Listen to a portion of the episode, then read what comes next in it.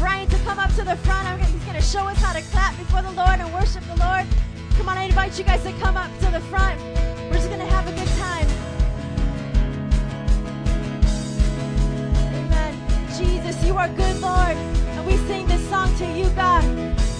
Come on, I want to scream it out. You ready? Sing it out. I want to scream it out from every mountain top. Your goodness knows no bounds. Your goodness.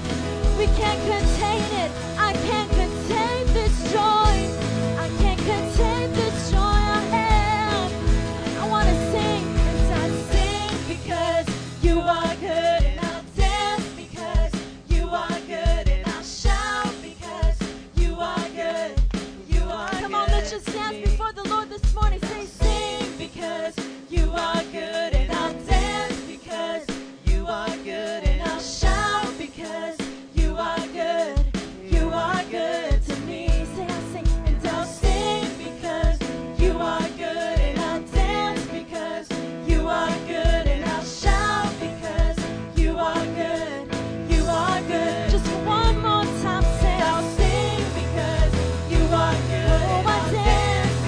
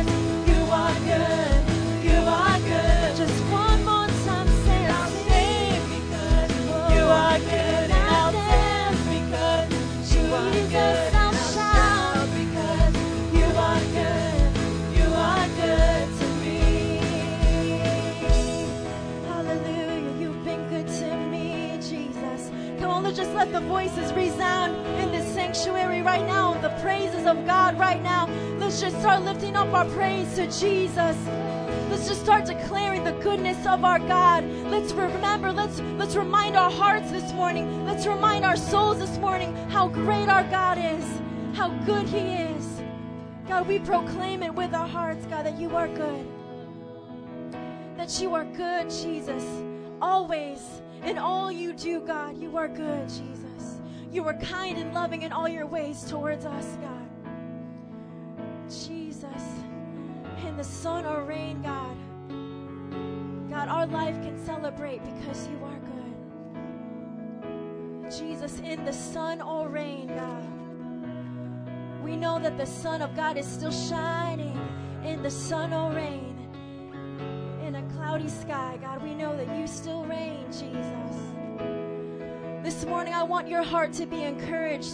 I want your, your gaze to be lifted up. I want you to feel the joy of the Holy Ghost this morning because our God is good. Our God is on your side this morning. Well, there's a reason to worship Him. There's a reason to sing. There's a reason why we dance and shout. It's because our God is good.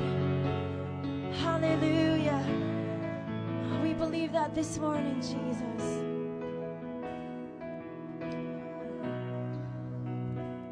I believe You're good in all Your ways, Jesus.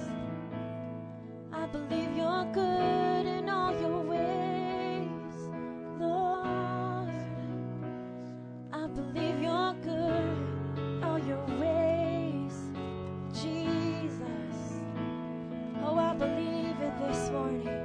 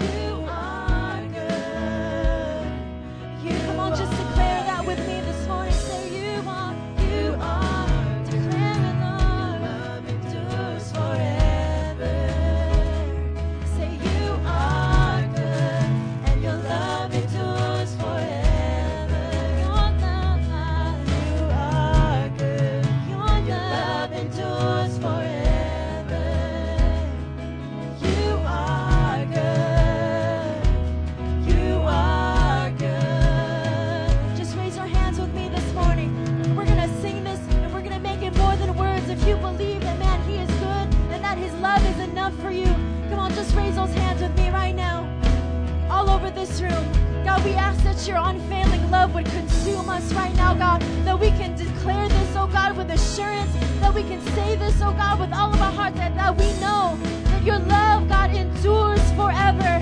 God, that we can live knowing, oh God, that you are with us, that your love, oh God, remains with us in our hearts, God. You will never alone, God, because you're with us, oh God. Your love endures forever, Jesus.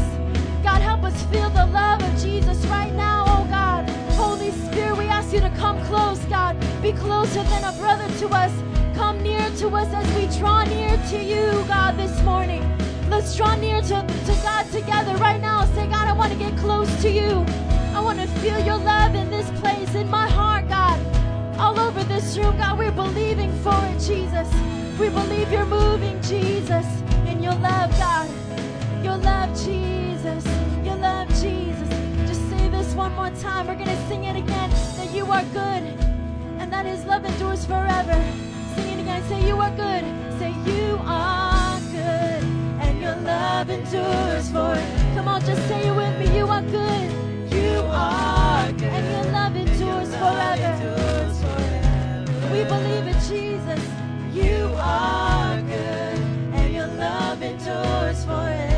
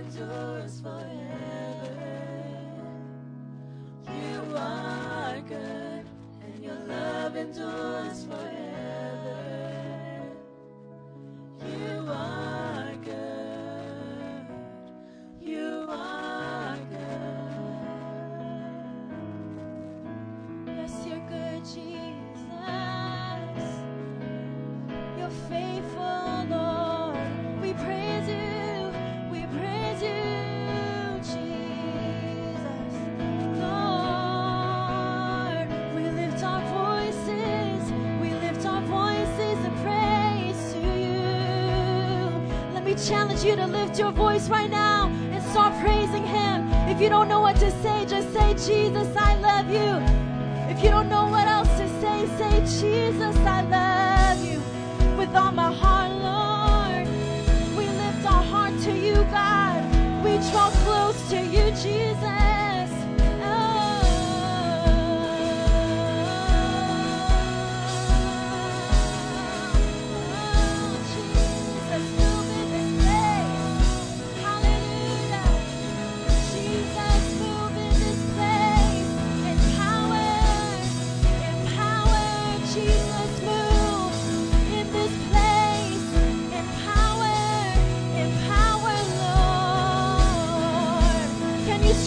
Your hands right now and say, man, I believe in that, that we're just on the brink of a breakthrough right now. Come on, can you just stretch out your hands as high as they can go? And can you just close your eyes as tight as you can? And can you just look and look up and just say, God, I want to see you right now. God, I want to see you. I want to see you, Jesus. I don't want anything else. I desire you this morning. Jesus, Jesus, break every stronghold in the name of Jesus. We want to see you, God. We want to see you, Jesus. We want to see you, Lord. Come on, keep reaching out to him this morning. Jesus, I want to see you. I want to see you high and lifted up, God. We want to see you, Jesus.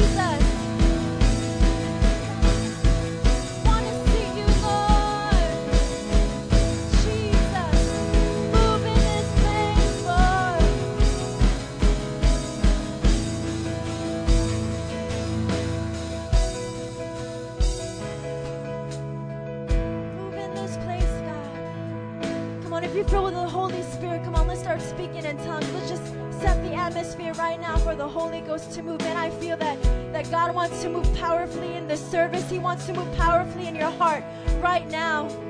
So right now, if you're filled with the Holy Spirit, or if you want to be right now, just start speaking in that tongue right now. We believe in the book of Acts. We believe in the Bible entire, and we believe that the Holy Spirit is alive, that the Holy Spirit wants to move in this place. Come on, start speaking out. Start building your faith right now. Shana mahite namasoti namakire namasore. Vika namasura namasura namasute nananakie. Oh, sikama mama kue nananase. Let the Holy Ghost flow out of you right now like a river. Shana mama kute namase namama makama mawe. Freedom in the name of Jesus to worship him. Come on, this is real. Jesus is real. Come on, stretch out your hand and touch him. Come on. Oh, stretch out your hand and touch him. Stretch out your hand and touch him this morning. Come on. Hallelujah. Jesus, we bless you, God. We want you. Jesus. Hallelujah. Hallelujah. Jesus, Jesus. Oh, God, we want you to move, God. Oh, Lord God, Lord, we just pray that right now, God, that you would just soften our hearts and give us ears to hear what you're saying, God. Lord, we just ask for a move of your spirit like never before. We ask for the presence of God to just blow such a strong wind in this place, oh, God. Ears to hear what you're saying to every heart, God. I know you're speaking to hearts right now, God. You're talking to some of us, oh God. You're reminding us of promises. You're telling us, oh God, things, Lord God, that only we can know, God. Right now, I pray that you would speak to every heart, Lord. Jesus. Hallelujah. Jesus.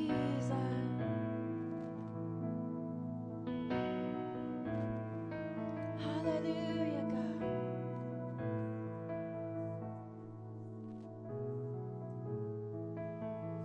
And we believe that God speaks to his people today. And right now, if you have a word for the body right now that's going to edify us, and you feel that God is speaking to you to share, right now we open up this time for the gifts of the Holy Spirit to move in this place. Jesus, speak to us, oh God.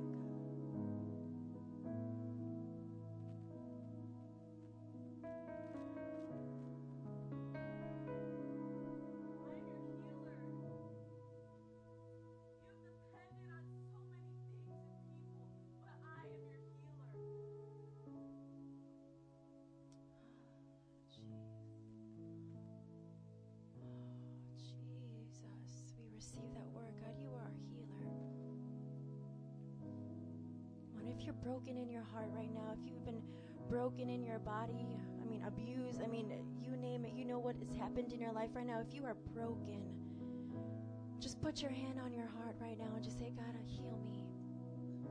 You are my healer. Emotional brokenness, physical brokenness, you know, right now just put your hand on your heart and just receive that word. God, heal me. Heal me, Jesus. ask that you would heal relationships right now, God. That you would heal marriages right now in the name of Jesus. That you would heal, Father God, self-esteems that have been broken down over years. Oh, God, of abuse. Right now, God, heal. Do what only you can do, Holy Spirit. Jesus. Heal, heal, heal, mend. In Jesus' name. Man, God is working on your heart right now. Come on, let's keep focusing on Him. Let's keep receiving that healing right now. Come on, one moment in Jesus' hands, it can heal a lifetime of wounds right now. Let's just allow God to heal your heart right now. Jesus.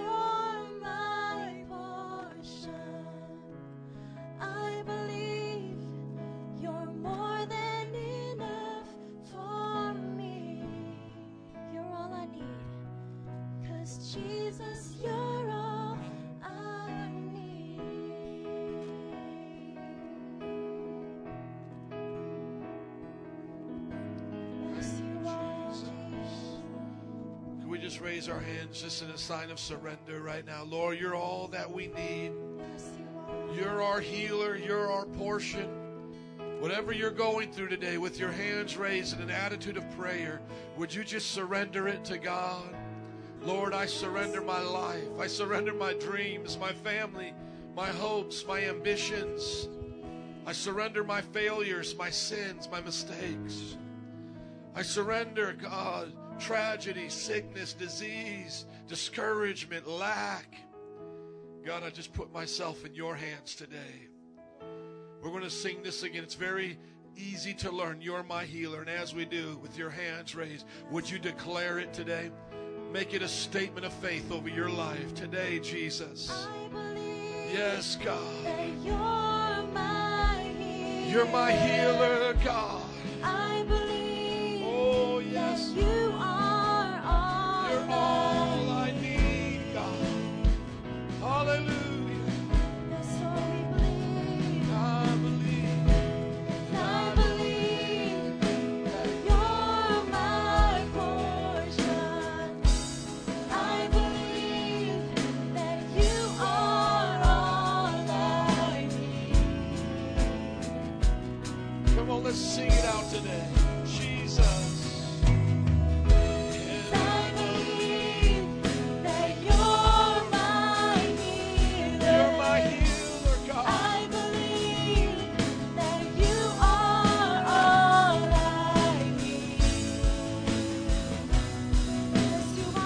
One more time, and then we're going to sing Nothing's Impossible. And I believe that you're my portion, and I believe you're more than enough for me. You're more than enough, God. Yes. Come on. Now let's sing it out. Nothing is impossible. Believe it. Nothing you face today is impossible when God's with you. Nothing is impossible. Nothing is impossible.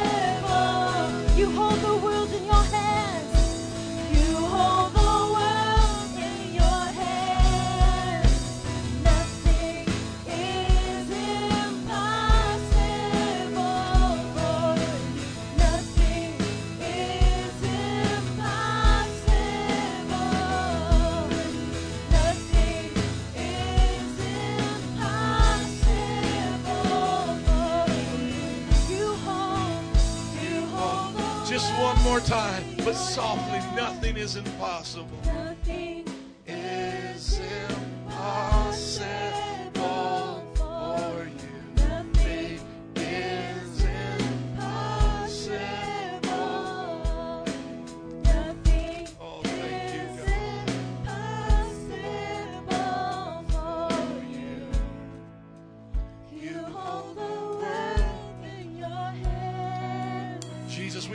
Today that you have our lives in your hands, God. God, take the wheel. God, take my life, Lord. Take control of me, Lord. My family needs you. I need you. This church, this city, our nation, God, this world. God, just take control. Lord, we surrender to you.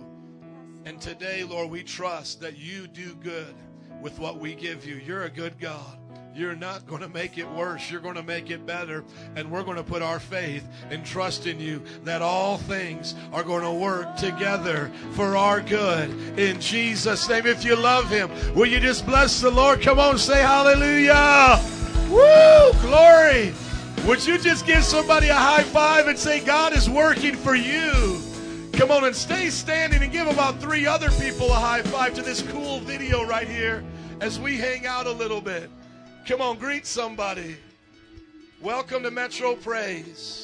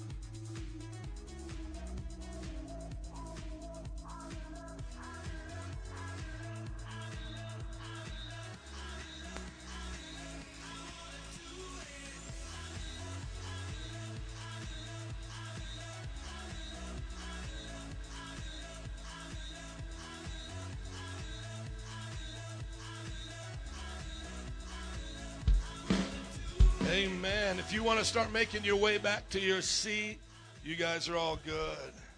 Man, it's good seeing you guys here at the second service, eleven a.m. How many loving Jesus? Can I get a what, what? Come on, welcome to church. Tis the season. Amen. See, we're living in the presence of God every week. It's so good to have you here, second service at eleven a.m. Got good things going on this week. You know what I think is really cool? It's like while everybody's thinking about the holidays and everything, we can use it as opportunities to talk about Jesus. Do you know that even like non-Christians right now, like are upset that people are trying to take Christmas, you know, out of, you know, Christ out of Christmas? You got so much to talk about right now on the job and things. And you can just say, you know, he's the reason for the season, you know, and just use these opportunities because I believe as you do, God is going to bless you in this season. Do you know that a lot of times people come to the Lord during the holidays? Some of them, you know, they're, they're missing families or maybe they didn't have a good time growing up. So keep inviting them to church. Can somebody say amen? Amen. So I'm so excited about the holidays. We got Wednesday services also at seven o'clock for uh, our young people and a prayer meeting for all adults. And then the last uh, Wednesday of the month, we always do something special. This last Wednesday is going to be a potluck dinner for the family night. Everybody go, yum, yum, yummy. Amen. So, you know, last year we tried to do, we did the Christmas dinner. It was packed out last year, so there was no way with both services we could do the dinner, you know, before Christmas. So what we're going to do is we're going to do it on that Wednesday after Christmas, after you've cooked and everything.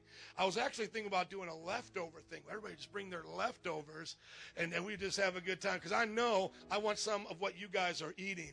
Is anybody having like an ethnic Christmas, like where your country, your culture, you mix it into to like American traditions, like a, maybe some other con candules, maybe some lasagna. I get my mom to cook lasagna for Christmas. Anybody do that besides me? We get some Filipino. What's a Filipino dish? Palabok.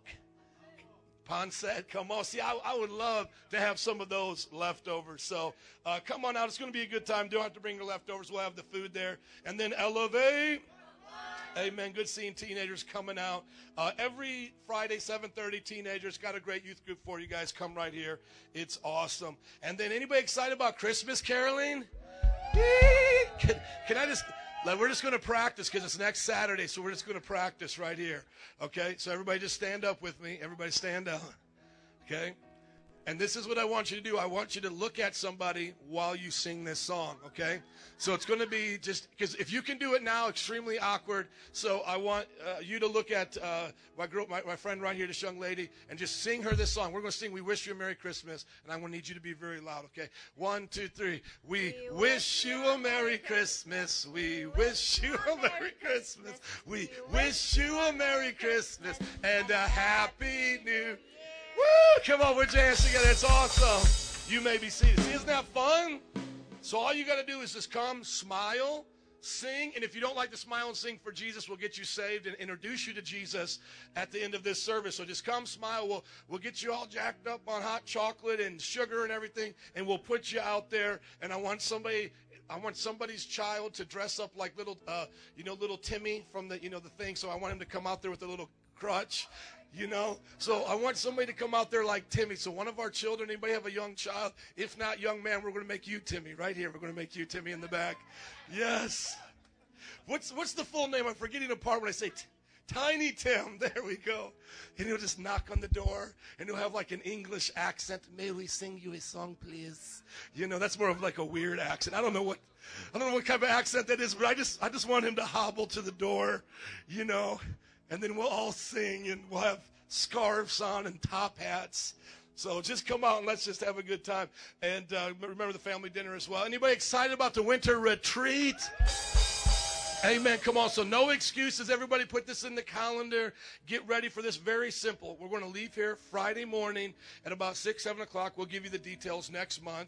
So just get off the Friday. We'll drive out to Lake Geneva. It's so cool. We're in this huge church, and it's like cool when we go out to the suburbs. You know what I'm saying? It feels like we're in the promised land now. You know, churches have acreage and big parking lots and gymnasium and kitchens and ping pong tables. I mean, it's amazing. There's so much to do. Uh, young adults, adults, families. Everybody's going to love it. Brother Boom Boom Badonsky is going to be speaking. Anybody love Boom Boom? Amen. If you don't know about the Boom Boom, you got to come. He's going to, he just brings the power of the Holy Ghost, words that will encourage you. Your friends will love it, by the way. So if you have any friends that just want to come out, this is where you need to bring them. Family, friends. Uh, God has done great things here at these retreats. So we'll we'll leave out Friday morning, go out there, do do it in the, the church. Go to the hotels at night for the after party. Can somebody say party? Amen. We get there in time for before the pool closes at eleven, so you got the pool, the hot tub, and everything. Everybody's hanging out. Wake up in the morning Saturday, do it again, and then we leave early Saturday afternoon to come back, uh, you know, home for Saturday night. Sleep good, wake up for church. Church is going to be awesome, and then Sunday night, Boom Boom does a special service for all of our friends. We bring them to the house of God here. So just think of it. This is your weekend to get closer to God, to get lambasted in the glory of the Lord. Just think of yourself like a rib laying on the grill, and we're just taking the barbecue sauce and just lathering you up in the glory. Somebody say glory. That was for me. I'm sorry. So it's going to be cool. I want you to be out there. This is the vision. Everybody say vision. Amen. We love God, love people. Jesus Jesus summarized the six hundred thirteen commandments of the Old Testament. That's how many commandments there are in the book of Deuteronomy and Leviticus. six hundred thirteen commandments. He made them two commandments. He said, guys, let me keep it simple. Love God, love people, and do something about it. Everybody look at your neighbor and say, do something about it. Amen. So if you love God, you love people, get out there and do something. Hey, do something about it. And this is what our church is built on, is loving God with all of our heart, soul, mind, and strength, loving our neighbor as ourselves, and doing something about it. And that's why we have a strategy. Can somebody say strategy? Thank you. Our strategy is to connect you to a great life group and help you see the cross of Jesus Christ. And, and you, you get a part of this, it will change your life. Does anybody get life at life groups? Amen. Life groups is the best place to meet others, prayer partners, people that got your back. Amen. And you can develop an intense relationship with God here where you can grow up. Now, some of you, man, you're a little shy and everything. We can crack you out the shell. We can help introduce you to other people because we love shy people. Does anybody love shy people? Anybody love putting shy people on the spot and making their face turn red? Anybody like doing that? I love that. That's what I love to do at life groups. So right now, like somebody's like, I'm shy. I don't know if I want to go. I want you to come so we can just talk about how shy you are in front of the life group. Your face will turn a little red, and then we'll be like, see, you're free. You are free. It's like if you're afraid of heights, you know what we do? We throw you out of a plane. Come on. It's like you're going skydiving. That's how we do therapy here for Jesus. Come on. Just clap your hands because we're crazy. Just clap your hands. We're, I don't know why I'm clapping, but we're crazy. Thank you. So here's the deal. Come to a life group. That's all I'm saying. A life group is a home Bible study during the week, so you can be a part of it. And while you're there, you can sit down with the discipleship leader one-on-one and just begin to grow in your faith. And I believe after you do that, you'll get so hungry for God. You're going to be like, por favor, give me más, some more. You're going to be like, pretty, pretty, please. And we will serve it up piping hot just the way you like it. And we will make it rain disciples up in this thing. Are y'all listening to me? Look at your neighbor and say, we're going to make it rain. Amen. We're going to make it rain disciples. And I'm going to teach you a cool little phrase right here. We're going to, this is going to be some Holy Ghost aerobics. So you got to like kind of stretch out. Everybody just stretch out for a little bit right here. Okay. Reach up, reach in, reach out. Okay. A little beat for this. Is that going to be too hard for you? There we go. Come on. Uh, uh. What type of church is this? This is a cool church. You really like this church. You're glad you came to church. Okay, come on. Here's what you say. Uh, uh, reach up, reach in, reach out, and tickle. Reach up, reach in, and do spirit fingers, spirit fingers. There we, that's how we're going to do it. Reach up, reach in, reach out, spirit fingers. Reach up, reach in, reach out, spirit fingers. That's okay. Can I? When I went to you, you went to him, so it was like we missed each other. The spirit fingers, spirit fingers. Okay, that's the vision. We believe if we do this, we can see one hundred thousand disciples here in the city with fifty church, five hundred around the world. Now, here's what's cool right now. We're starting our second facility. Ellie, will you put up the blog for me, please? Uh, in Wicker Park. Amen. Somebody's excited. Amen. So I want to tell you guys about this, and we need you to pray today. This is the big deal. We need you to pray. Okay. It's on the blog, and, and, and uh, show them how to get to the blog, please, because some of the people don't know we even have a blog, and you guys can sign up for it. So you just go, first of all, to metro praise dot org. Pick on any campus, say Wicker Park, because that's where we're talking about today. And uh, under About Us, you'll see it. But you also see a big B right there. Just click on that. It stands for blog if you're cool and you know icons. But other than that, just go to About Us. You'll see Metro Praise blog. And uh, what we're talking about right here is this new campus. Now, here's how it, it's working out. During the summer, if you all remember, we raised some money to start another campus in Wicker, Wicker Park. There's a reason why Catholic churches are on, like, every other major block. Have you noticed that? It's like Saint Vitor's right here, and there's a few blocks that way. There's another Catholic one. We want to put them out of business for Jesus. Amen. Come on, just clap your hands. We're crazy, but just clap your hands right now. I thought we liked the Catholics. Now we're putting them out of business. But anyways, right now, you don't, you can't get building properties like this, say, church, rent me. So we have to rent storefronts. So this is the situation. Track with me here. We were renting a theater for fourteen hundred dollars a month because, you know, we couldn't afford a storefront or anything. So we were just coming there one day a week. It's called the Chopin Theater. We were there. Had a launch of about seventy people, and then after that, uh, about uh, fifteen to twenty people coming every week. Great. We love it. We've got my man right there in the back, Rudy, with one of his friends from Wicker. Let's give it up. Amen. And so... Uh, we we needed fourteen hundred dollars a month. We weren't bringing in an offering, so I just said to the guys, I said, uh, everybody here, write down what your tithes are. you know, anonymously, just so I can know what it is, and then I'll negotiate and see what we have, you know, going into January, because we've paid up until December. So we brought in about seven hundred dollars in the, uh, you know, the tithe and offering pledge thing. So I brought it to the guy, you know, who has the theater, and I said, hey, we can't give you three hundred fifty dollars a week, which comes out to fourteen hundred dollars a month. We can give you about half that, about one hundred dollars, one hundred fifty dollars a week, about five hundred dollars, six hundred dollars, and, uh, you know, a month and a, and a couple, you know, a couple hundred dollars a week. That's all we can do. He said, no, that's not good for me. I don't want to do it. So at that point, we were like, now we have all the month of December to find a location. But two doors east of the Chopin Theater is this awesome storefront here. Uh, roll down a little bit, brother. Let them see on the inside. This is right on the corner of, uh, go up please for me, right there, right on the corner of Division in Milwaukee, and go down now a little bit, and you'll see right here, it is the same size of where the stage is here to the wall, so like from here to the wall, this whole length right here would be the sanctuary, and then that door leads us into a children's area, so it's like awesome, it's like twenty-five hundred square feet. And so I talked to the guy, and I said, well, can we just use it once a week, five hundred dollars, we'll put the utilities in our name, we have the insurance.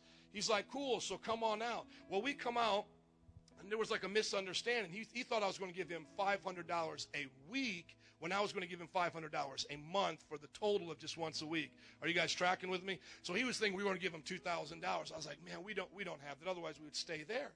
But he said, you know, well, what can we do for you? And I said, you know what? If we had occupancy seven days a week of this facility, and you allowed me to put up the signs and just show them the, the signs of the windows there, if you allowed me to put this, plaster this with signs, I guarantee you we could get up to two thousand, because that's why we haven't been able to move very fast there, because we have no signage. Nobody knows we're there. We're only there one day a week.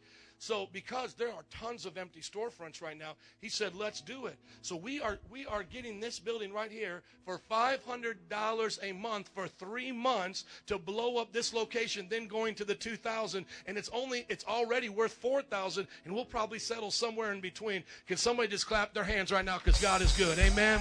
We're saying thank you to Jesus. Now, if you'll just scroll down a little bit for me, please. Now, here is where we're getting thrown for a loop right now. Most of you don't even know this, so I need you guys to be prayer partners with me. Uh, we don't even need the finances right now. People are already giving. The Wicker Park already has it. It's pretty much independently already done. It's ready to go. I mean, pray that we keep prospering, but it, this is not even an offering talk right here. I need you guys to pray, because when we come to churches like this, because there aren't buildings that are churches, there are two things that the city likes for us to do. They like for us first to get the fire code up. Now, that's very important, because you have to be safe. And so that's why, if some of you noticed under our stairs, we took away our little curtains, because we were storing stuff there, couldn't do that. We're going to be putting a door on this side and a door on this side here, losing a little bit of seating uh, because we need uh, fire escapes, not a handle door, but they need a emergency door where you push and it just opens up. So if you're like screaming, like, ah, you're just going to push and go out. It's all cool. It's all good. It's, it's being done. Uh, somebody say fire code. fire code. So fire codes are good, and that's normally what we do. But what he's asking us about right now, because we're in this real like kind of yuppie area and everything, what he's talking to us about, he says, we may have to change the zoning. And I know we have uh, Otto over here. Otto owns a restaurant. His family does, and different things. And so zoning basically just says, uh, Chicago City, would you p- pimp me for the next like three months to one year of my life? That's basically what it says. Well, you know, will you just pimp slap me continually over and over and over again? Because you're changing the zoning of what it becomes. It's like, this is zoned to be a office. Now it's zoned to be a restaurant. Now it's zoned to be a church. Now it's zoned to be a retail store. And when the city gets involved in the zoning, there's all types of controversy. They change the laws continually. And so what we do is we talk to the aldermen as a good church, and we just say, hey, we're making the fire requirements. Do you have a problem with us being here as a church? No. If there's any problems, you'll have to then start registering the zoning with the city. So it's a, it's something that you don't seek after. It's something that you do, and then you make the code with the fire. And if there's an issue, like, say, one of the big things is parking. And how many know, like, Chicago was not prepared for this many people to own this many cars in our city. That's why our roads are narrow. There's not enough parking. And it just goes on and on and on, the things that we're not prepared for as a city, and they're always trying to work on it. They're doing big construction out here. So what we need to pray for is that either, A, when we meet with the alderman, he'll say what Tom Allen said here. He said, good, just do the fire code. If we get any complaints about the parking, then we'll zone it off and do all of that, but you're, you're okay. Or if the guy wants to say, well, I'm not moving forward without the zoning, God will just give us t- the grace to, to do that, you know. Now, if it gets too long, there's another storefront on the other side that's available, and I'll just give him a call, and I'll just say, hey, I got a deal for you. You want to give it a try? And we'll just move on down the road, you know.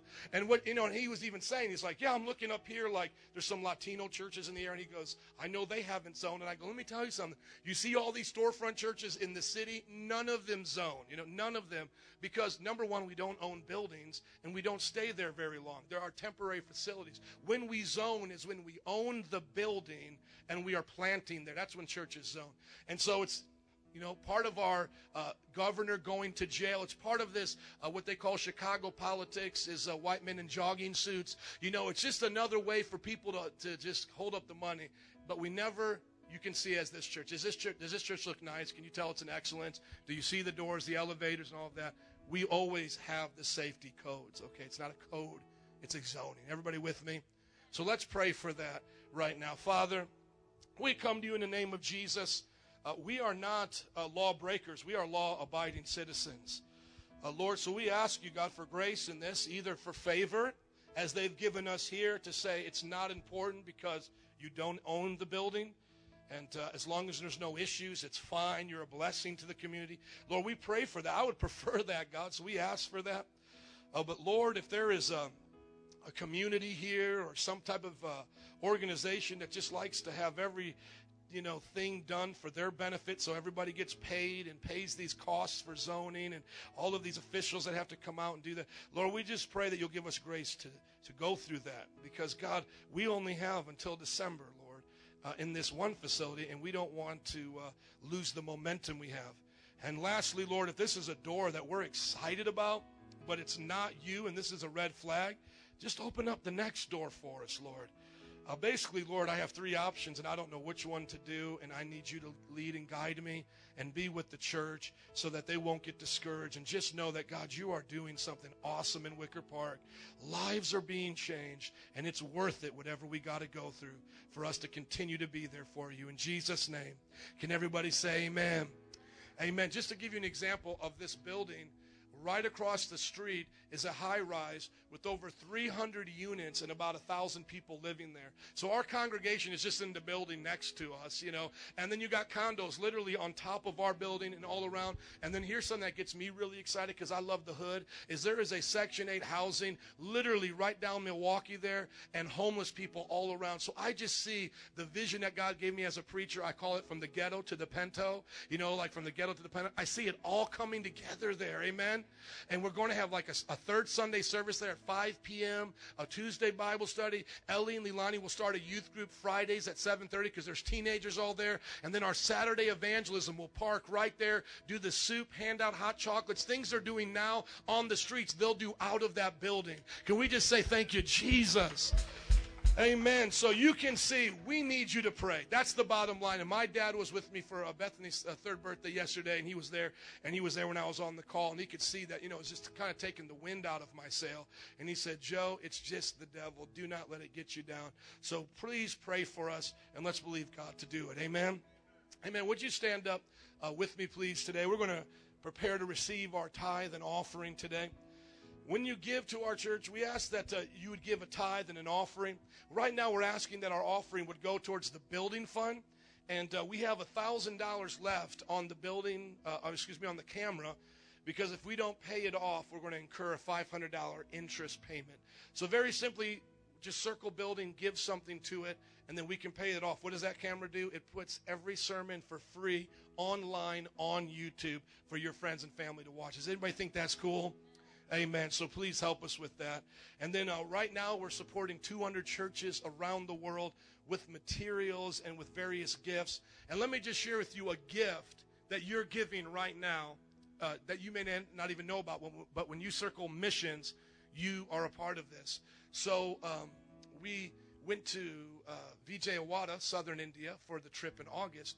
And I'm there, and there was a woman who had lost her husband, and she's living as a widow, very poor, couple children, and uh, just I felt for her, man. And so I said to her, uh, th- you know, through Pastor Amit, I said, Pastor Amit, tell her we're going to send her something. We're going to bless her. We're not going to let her suffer and go through this alone, because her husband was a pastor. And he said, awesome.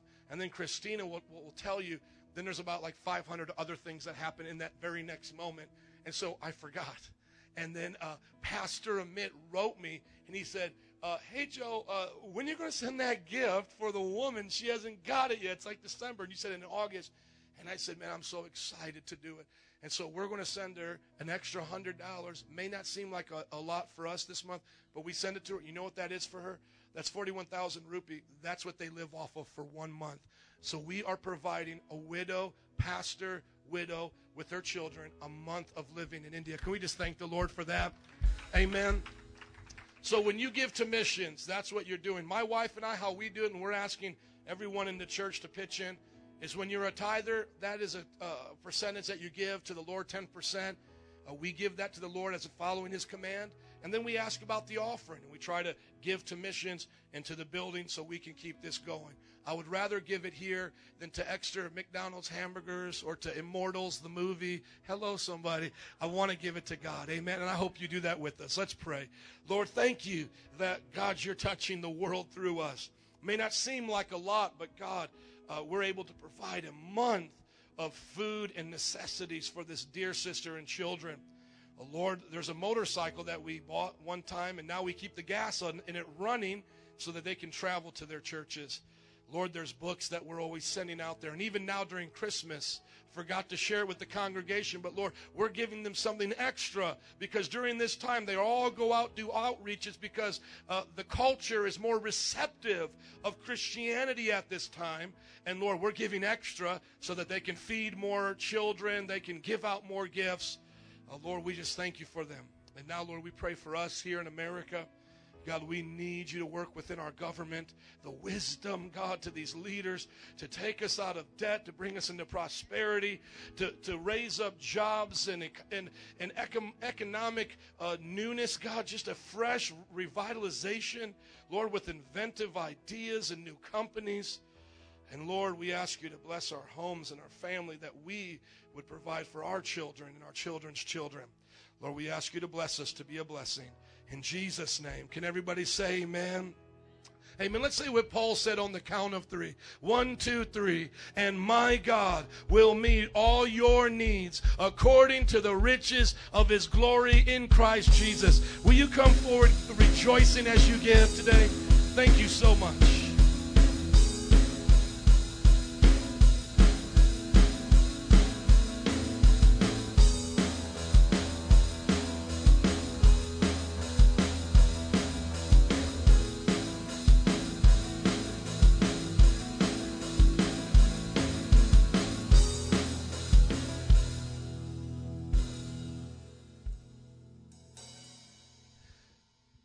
Doing a series here for the month of December. It's on God's great gifts. Can everybody say God's great gifts? Thank you. And uh, the first week we talked about gifts of leadership. So I hope you enjoyed that last week. And uh, we talked about how you can look at the leadership here as a gift to you. And you can use your imagination of how you can unwrap us in a pure Christian way. And then ta-da, we're your Christmas gift, okay? Now this week, we are going to look at you and how you're a gift. And we're going to unwrap you in a pure Christian way. Can everybody say pure and Christian? Okay, so the bottom line is, the gift of leadership and the gift in you today. I think you're going to love it. And then next week, we're going to talk about gifts of the Holy Spirit, how, how we had prophecy today and other things. You're going to learn about how everybody can operate in this. And then December twenty-fifth, which is Christmas. How many are glad Christmas is on a Sunday? Come on, don't lie. Don't lie. Don't lie. Are you happy? Because now you get to kill two birds with one stone. Instead of just like, you know, like going to church, then having Christmas, now you can go to church and have Christmas. It's together, amen? I think it should be that way every year, right? Like Thanksgiving is always on a Thursday. Like Jesus' birthday should always be on Sunday at his house, amen? So don't stay home and have his birthday party at your house by yourself with none of his friends. Come to church where his friends are and hang out. Now, this is the cool thing that I want you to see. We're going to have one combined service, so it's not going to be a nine and eleven. It's going to be just one service at ten. We're going to keep it to an hour because we do respect your family and all that you have to do that day. And then what we're going to do is sing some great Christmas songs, talk about Jesus. I'm going to have a little illustration up here to help your friends and family see who the greatest gift is. What do you think the greatest gift, or the person that God has given us, the greatest gift? Who is that person? Jesus. Now, do you want your friends to know him? Do you want your family to know him? So I would just suggest, like, as a, a technique to, to trick everybody, or just to get them excited, just be like, hey, guys, I got a great gift I wanted you to see. It's huge. It's big. You got to get in the car. Are you all ready? And they're thinking maybe you're going to go somewhere and get a new car. And then you just show up to church, okay, and be like, surprise! And then, like, they come out in their pajamas, they have, like, their slippers on, and they're walking. I am totally cool with that. I don't think you lied, and I think you've built people in church, and they can hear about Jesus, because isn't Jesus the greatest gift? Amen. If you told me, I'm going to give you the greatest gift you can ever have in the world, and then you showed me a Lexus, I would be like, wah, wah. I'm like, that's not the greatest gift. I mean, I'll drive it. I'll be like, you know, after I did all that, I'll say, like, can I have the keys? Like, don't take it back. But I wouldn't be like, that's the greatest gift. If you were like, man, here's the greatest gift, and you gave me a mansion, I'd be like, eh, it's missing a little something. Because how many people know people in mansions are lonely? How many know people with Lexuses are lonely? How many know that money can't buy you happiness or love, like the Beatles said? So we want you guys to come on out for that and learn about Jesus. Will you open up your Bibles with me to Romans chapter twelve, verse three. Verse three. Now, today we're going to talk about gifts in the church. Now, when we talk about this, th- what comes to my mind is this story from Spider-Man, the, the new version Spider-Man. Yes, this is how I think. It's pretty cool, so just track with me. It was the first one. His uncle is taking him to the museum. This is before he gets bitten by the spider, and he's there in the car with his dad, and his dad says, you're special. Don't be depressed. I guess he didn't get a girl or something. He's like, don't be depressed. You're special. And then you know what he says back? He says, if everybody is special, then how is anyone special? I don't know if anybody remembers that talk in the car. If not, go back and watch the movie again. You'll see that little talk. Do it just for me, okay? Now, w- when he's there and he says that, it's, it stuck with me, because think about it. If I say to you, you're special, and special means unique, you know, you're, you're gifted, you're so awesome, and then I look to the next person, I go, and you're special too. And then I go to you and I go, you're special. Well, then if we're all special, doesn't special become normal? And then now there's no such thing as special? Think about it. How can everybody be special? Special means that not everybody is special, because that's what makes you special. But if everybody is special, there's nothing special about you then, because you're just normal like everybody else. So you're not special, you're just normal. It's not a mind game, just think about it. And so I began to think, but that's not true. We are special, and the Bible does teach we're special. And I wanted to learn more about this, and I remember praying, so I had a deep moment because of Spider-Man here. And uh, I was just praying, because it settled in my heart, like, man, you know, if everybody's special, then how am I special? And this is what the illustration God gave to me, is that when I had my first child, Bethany, I would say to Bethany, I love you with all my heart. I love you so much. There's nobody I love as much as you. You're so awesome. And then when, when baby Hannah was coming, I got, like, scared and, like, a little nervous, because I'm like, how can I tell Bethany I love you more than anything else? And then all of a sudden I have Hannah. And then do, do I give fifty percent to each one? But then I can't say to the one, I love you with everything, because now I'm, I'm really only giving you half. So how do I say I love you with everything and I don't love anybody else more than you, but then I love somebody else just as much as you? Like, that is weird for me. I didn't understand that. And so when I had the, the second baby, and I, I put a lot of work into having that second baby, okay, when Nancy had uh, the second baby, rather, and Hannah came out, Hannah came out, I, I understood it. Like, you love Bethany, I love Bethany more than I can love anything else in the whole world. And then I look at Hannah, and I say the same exact statement, but I don't think I'm lying in any way, because she is so special. She is so awesome. There's no one else I can love more than her. And then I began to think, now we got baby Lucas, our third one. Lucas, uh, baby boy, it means uh, Greek Luke, and he's going to come. And we want to give the Duggars a run for the money and have like a dozen children. And I'm thinking, man, each one of them I can love so much, love love them more than I love anything else in the world. And I began to think about this, and I, and I began to think, but at some point there would be a limit. At some point, maybe like twenty kids, thirty kids, somewhere along the line, I would be like, what's your name again? I'm sorry, I don't remember. Help me out here. And then some people would say having that many kids might be neglect, because how can you really love all that many kids? And so I began to think about God, and that, you know, God sees time, God sees the natural world, matter and space. Matter, space, and time make up our dimension of where we live in this reality. Matter, space, and time make up our reality. And I began to think about how we look at time as linear. I'm in this day and age, uh, and I'm living here in this body as this person, and I can relate to what I've known and been through, but I, I have to go forward in life, and I can't go backwards, and I don't know anything that really happened before my time other than what I learn about, and I certainly don't know what's coming in the front, so all I have is now, and that's why it's a gift, and we call it the present, and so all we can do is live in now, and, and it's like, God is not like that, though. If we looked at time being a linear event and we are singularly ticking through it, God in his omniscience, all-knowing, circles the entire thing we call time. What that means is there's never a time in God's existence where he didn't know everything. God knew everything as long as he's known himself. There was never a space and time when God did not fill it, God wasn't there, or that God didn't know everything. So everything you and I are experiencing right now, God has already known before he ever made you, before he ever made the universe. He has dwelt for eternity. We think that, you know, the creation of the world, where was God before the creation of the world? God has never not existed. So as long as God has existed, as far back as you can use your imagination to think, God is there. And if I was to say, count infinity for me. Go backwards in infinity. You go minus one, minus two, minus three, minus four, and then you get to minus gazillion. But then somebody could say minus gazillion and one.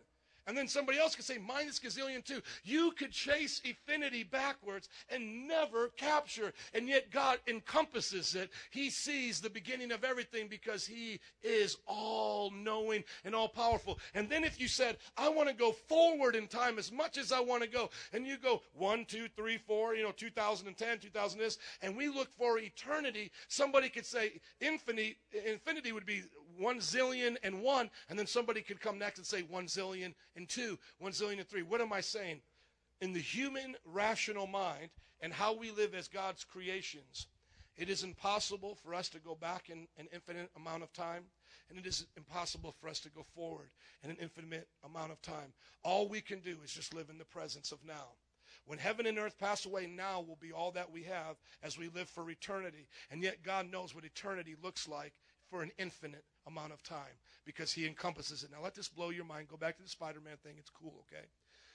When we look at our children, we have to be able to find something unique in them to remember their name by, their characteristics, and then we say, that's what makes you special. And so then when I look at Bethany, I say, your, uh, Hannah, I say, your eyes are different, your hair is different, the, your fingerprint is different, your D N A, your gene code is different. So I can, I can, I can say, you are different, and then if I uh, uh, love and appreciate those things, I can say, you're special. Now watch this, watch this. God has an infinite mind.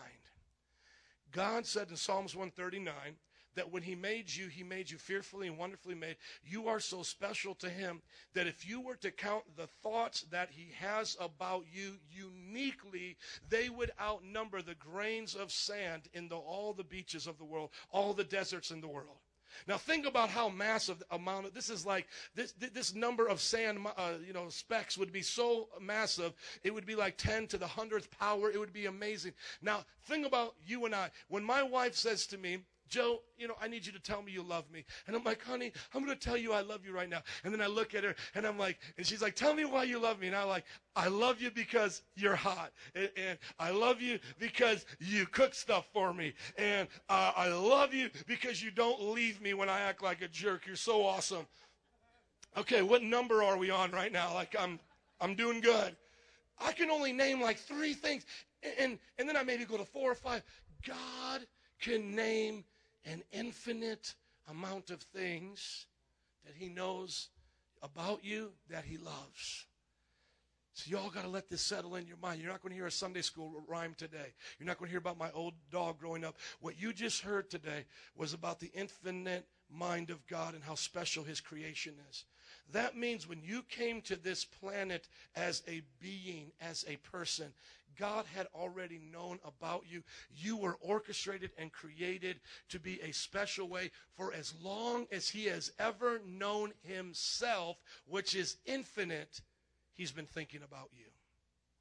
Now you might say, Pastor, why would you tell me that? Why would you go to that great depth to show me how amazing God is? Because most people in this church don't feel special. Most of you don't feel special. Most of us deal with low self-esteem. It's a fact. From me, the pastor, dealing with insecurity, to the single mother, to, to the happy couple today that wishes they had more of a house like the, their their siblings or somebody else, or, or somebody here trying to get out of college and they can't get the right job. We deal with so many insecurities that we disqualify ourselves every day. And then when the preacher says to you, you're special, you have a call on your life, God loves you, you look at yourself in the present right now and you go, there's nothing special about me. But you have no idea that God has been thinking about you for an infinite amount of time, having such great love for you. And if you were to count all the things he loves about you, he dared you. He said, you want to talk about how much I love you? Start counting the grains of sand. And as every one of those you count, you can know that's what I'm thinking about you, something good, something special, something unique. You see, you are a gift to this world and one of God's treasures. And like Jay Leno, who likes to collect cars and, and, and talks about them, and I don't know how I watched this, but I must have been bored one day, but I was watching Jay Leno talk about his cars, and this is where it all connected for me. Jay Leno can go from one car to the next car to the next car, and he can go, oh, yeah, I like this car because it's from the early nineteen hundreds. It was the first car that Ford made, and it was a steam engine car, and so-and-so owned this car. Oh, yeah, and then I like this car. It's a hot rod. It was in the sixties, big tires in the back, huge engine, and I like this motor. Motorcycle. He can go through each one and tell you why he loves it. I'm going to tell you today, God looks at us as treasures. God can say to each one of us today, because he doesn't live in our time, he can be thinking an infinite about you, an infinite time about you, all of us simultaneously, just filling his heart with his love for us. The creation on this world, what we call mankind, the creation of the world, the Bible said that he loved so much that he gave his only begotten son. Think about this. Our creator, this would be like me dying for my dog. Are you listening to me? It would be like me dying for an ant. Not even a good illustration. I mean, come on. God, the creator of everything, said, I love mankind, all six billion of them. Now that uh, we're living, six billion is the most population the world has ever been. Probably all of the time co- combined has been about three billion. So let's say God made ten billion of us. God says, I love all ten billion of them. I can go by each one of them, call them by name, know the hairs of head on their head. I can tell every intimate detail about their thought, every quirky thing they have in their personality, everything they like and dislike. I love each one of them. And I've been thinking about them for an infinite amount of time. He said, I love them so much that I'm going to give my only son, Jesus, so that they may be saved. Now I want you to look at Romans chapter twelve, verse three. And I want you to see why this is important today. Chapter twelve, verse three. Look at Paul talking. He says, for by the grace given me, can everybody say grace? Thank you. He says, by the grace given me, I say to every one of you. Who's he speaking to? Everybody say everyone. Thank you. He says, I say to every one of you, do not think of yourself more highly than you ought, but rather think of yourself with sober judgment in accordance with the measure of faith God has given you. Let me tell you why he says this. He said, if you don't think you're special, if you don't think you have a place in my creation, if you don't think you have a role to play in this church, you're thinking of yourself too highly. Because it's pride. Now, I want you to track with me right here.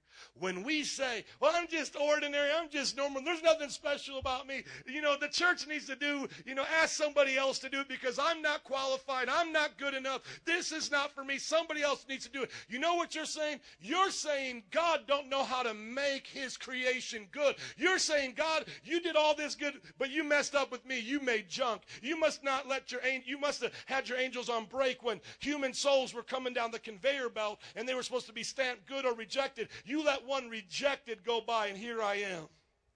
You see, when we reject ourselves, when we disqualify ourselves, we think we're being humble. But the Bible says, no, you're being prideful. You're thinking of yourself more highly. You think that God messed up when he made you.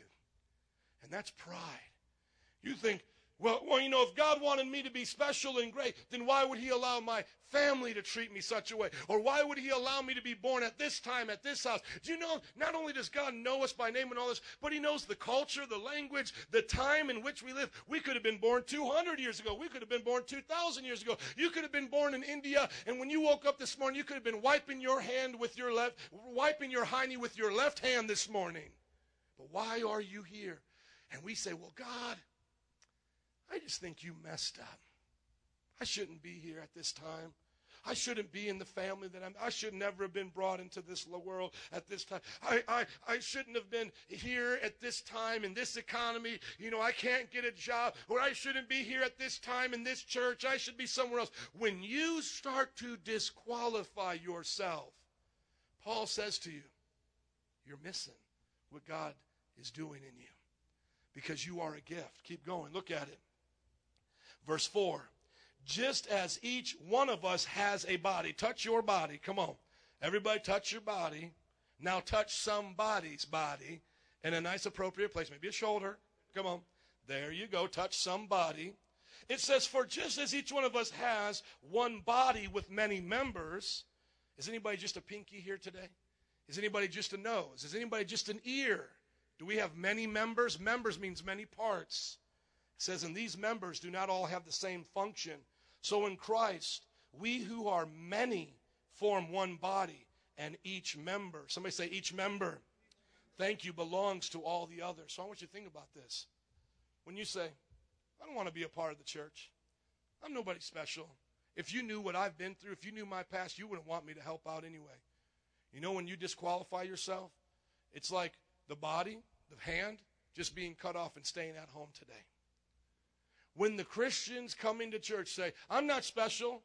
I'm just a pinky. Nobody likes the pinky. This pinky can't really do much. You know what? I'm just going to stay home. Here goes the pinky. You're saying to God, he made junk. And when you and when you say back to God, you say, God, you know what? Look at all the troubles I've been through. Look at how jacked up my life is. There's no way you can use me. I'm an, I feel like I'm an intestine. I'm just all twisted inside. And I'm all plugged up. I, you know, I, you know, I'm just going to stay home. I'm just going to take my intestine and go home. You see, God has chosen all of us for the life that we live.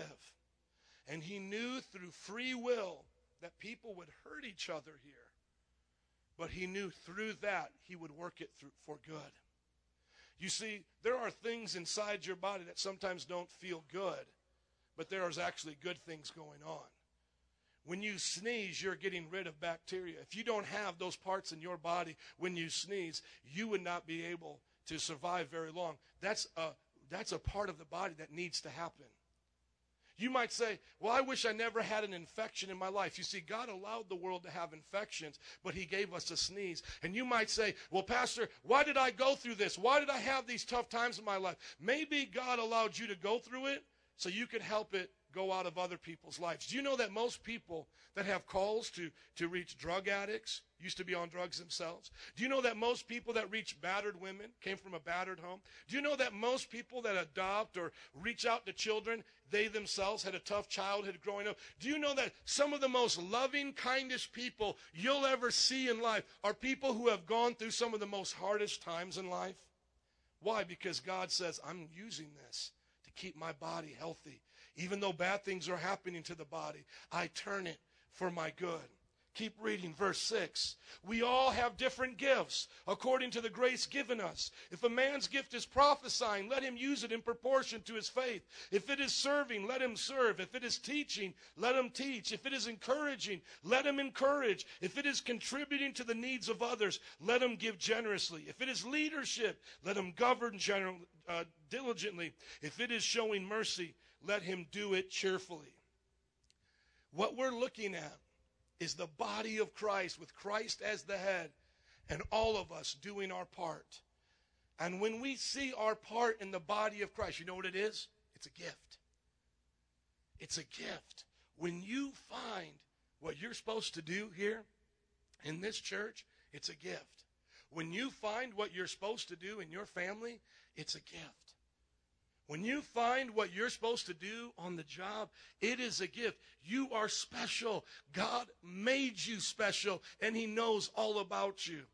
When we talk about this today, I want you to ask yourself some questions, because these are the gifts in the church.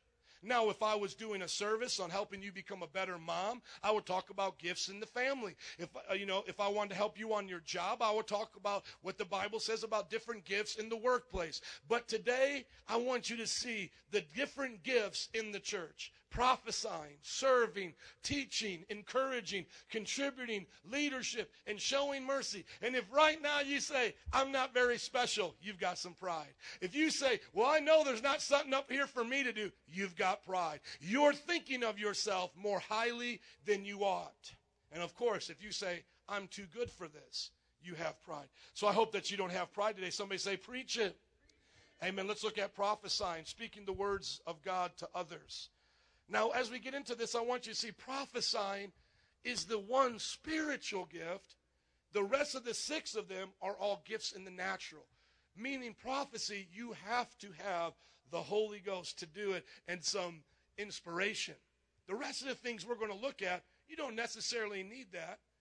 Anybody can do it. Now, you might say, Pastor, why do I, why did he put prophesying? Because we're talking about spiritual gifts next week. The nine of them, speaking in tongues, prophesying, gifts of healing.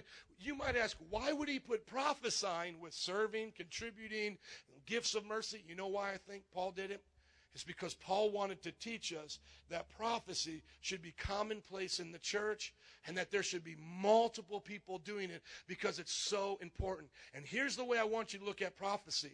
If we're always praying and always talking to God, if we're having a conversation, what should be happening in return? If I'm always talking to you and we're hanging out and you're not talking back, that's not a conversation, is it? But if we're hanging out and I, and I stop talking, what are you going to do? You're going to start talking, and what happens? A conversation. You see, prophecy is speaking the words of God to others. So it's like when we come to church here and we're praying and we're singing songs, and then somebody from the, the, the band says, hey, does anybody have a word? What you can do is you can pray at that time and say, God, uh, do you want me to share what you've been telling me during this prayer time? What I'm hearing you tell me. And some of you are like, man, he's not talking to me a whole lot. Maybe you should stop talking and stop thinking about what you're going to do after service. Put your mind on God, and you will start to hear him talk. Because it's a gift that he wants you to have. Let's look at Agabus here in Acts eleven, twenty-seven through twenty-nine. It says, during this time some prophets came from Jerusalem to Antioch. One of them named Agabus stood up and through the Spirit, somebody say through the Spirit, thank you, predicted a severe famine would come over the entire Roman world. This happened during the reign of Claudius. The disciples, each according to his own ability, decided to provide for the brothers living in Judea. So imagine two thousand five, before the economic downturn, somebody in this prayer time says, hey guys, God is telling me we're about ready to go through a hard time in this culture. If you've got property, sell it now before the bubble bursts. And if you have a great job, start saving money. Don't buy that extra thing you want to get because you're going to need that money. Now, normally when we hear something like that on televangelism, and next, the next thing they say is send me one thousand dollars and you'll get your miracle. But I'm not talking about that. I'm talking, imagine if during that prophecy a real word would come like that. That happened in Bible days through a guy named Agabus. Now, I want you to ask yourself these questions if you want to be used in this gift, because maybe God has given you this gift. Number one, have you been baptized in the Holy Spirit? Evidence was speaking in tongues. When you look at the book of Acts, which we get that name from the Acts of the Apostles, what these disciples are doing, we see that at the very beginning, Acts chapter two, they receive the Holy Spirit, they speak in tongues, and through that initiation of that gift of speaking in tongues, prophecy, healings, all of these things begin to flow. So are you baptized in the Holy Spirit speaking in tongues? If not, pray during this week, come to next week's service, and we believe you will be filled. It's for everybody. Number two, do you know the order of Metro Praise and how to use the gift of prophecy at Metro Praise? So basically, like those of you who are baptized in the Holy Spirit, maybe come from another church, or you're in our church, and you're saying, man, you know, I see Vanessa do it. I sometimes see Ish, the people on the stage. I feel I have a word. Well, let me tell you how we do it here. We don't want it to just come interrupted in the service where it's just like we're playing the song and somebody's like, I've got a word from Jesus, listen everybody. Because then it will just scare people even more than what we're scaring them right now. Okay, because already when we speak in tongues and raise our hands, we're already weirdy to a lot of people.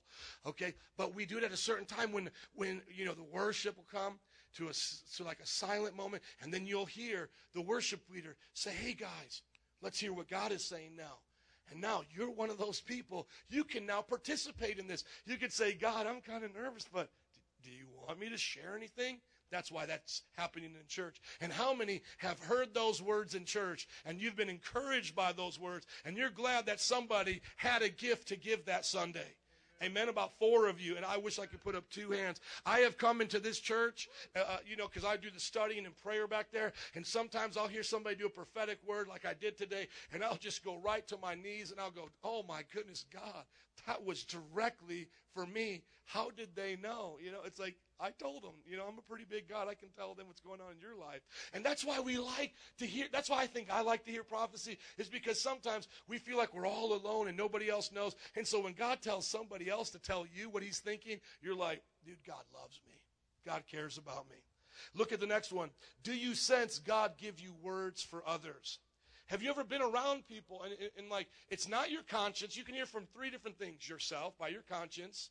You can hear from the devil, bad, don't want to go there. Or you can hear from God. Have you ever been around people and God put something in your heart? And then you want to share it with them, but you're, you're kind of nervous? I don't know if you've ever felt that way before, but I have. And then I've actually shared it with them, and I've actually seen people get their lives changed from little things. I remember one time I was witnessing, and I was there on Belmont and Clark, and we were there during Boricua Fest, and we had been out at, at Humble Park all day long, and then we went out to, you know, Belmont and Clark at night, and it was just like crazy out there. And I was talking to this one guy, and he was just like a jerk. He wasn't listening. He was like making fun of me. And I just said, okay, dude, can I pray with you before we go? And he said, sure. So, you know, on the streets, I don't close my eyes. I'll just kind of bow my head because I want to be aware of what's going on. So I just said, God, I just ask you to touch this gentleman, be with him. And the moment I started praying, God said to me, he's lying to you about what his name is and what he thinks about me. I want you to tell him that what his father did was not in my name, and that it was the devil lying to his father, and tell him that I am not his father. I had literally heard all of that like in like two seconds. And so I'm like, okay, Jesus bless him and uh, help us have a good day. Amen. And I was just like really nervous. I'm a pastor and I don't get nervous a lot. But it was such one of those things where it's, there's no way to get out of it and to be kind of like kind of sort of about it. It's like you got to come out real. And I said, bro, I'm just going to tell you what I felt God say to me while we were praying. And I told him that. You know what he said?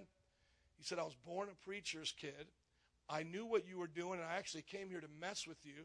I wanted to discourage you because my father was a home, a stay-at-home drunk and would abuse our kids and then go to church and be a minister. And he says, I think it's all a load of crap.